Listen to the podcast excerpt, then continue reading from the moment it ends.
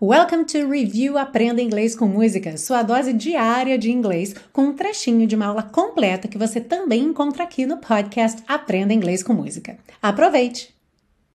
A primeira frase da música é uma pergunta. Why do birds suddenly appear? Por que os pássaros de repente aparecem?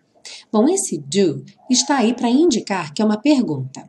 Vamos aprender passo a passo como podemos transformar uma frase afirmativa em pergunta?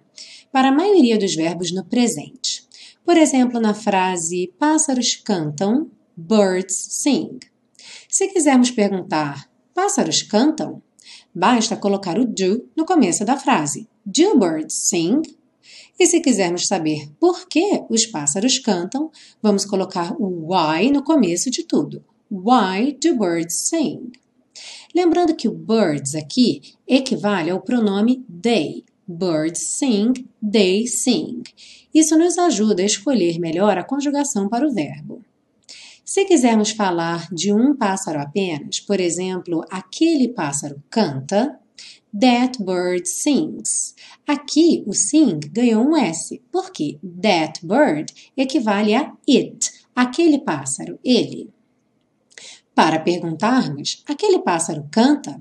Vamos utilizar não o do, mas o does. Does that bird sing? Repare que o sing agora perdeu o S, porque o S já foi lá para o does. Does that bird sing? E se quisermos perguntar por que aquele pássaro canta, vamos usar o why também no início da pergunta. Why does that bird sing? Temos nessa música ainda uma outra pergunta com essa mesma estrutura. Why do stars fall down from the skies? Por que as estrelas caem do céu? Ah, e se você busca um curso de inglês passo a passo com a minha orientação, conheça o Intensivo de Inglês da Teacher Milena, meu curso de inglês que te oferece 30 dias de garantia incondicional. Saiba mais em www.intensivo.teachermilena.com.